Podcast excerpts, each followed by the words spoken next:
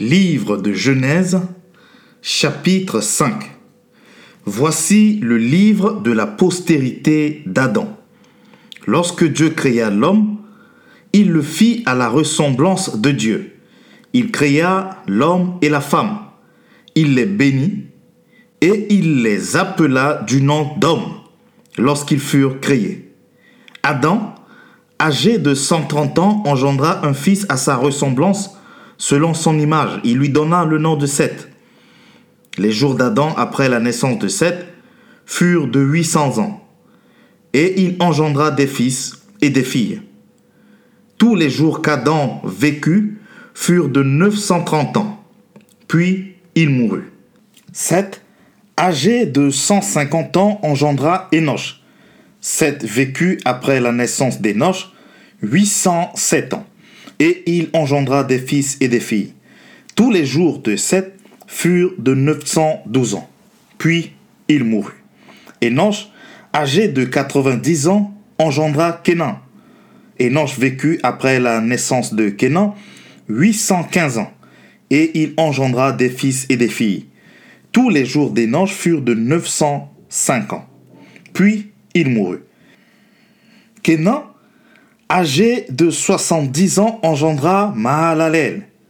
Kenan vécut après la naissance de Mahalalel 840 ans, et il engendra des fils et des filles. Tous les jours de Kenan furent de 910 ans. Puis il mourut. Mahalalel, âgé de 65 ans, engendra Jéred. Mahalalel vécut après la naissance de Jéred 830 ans et il engendra des fils et des filles. Tous les jours de Mahalaleel furent de 895 ans, puis il mourut. Jéred, âgé de 162 ans, engendra Enoch.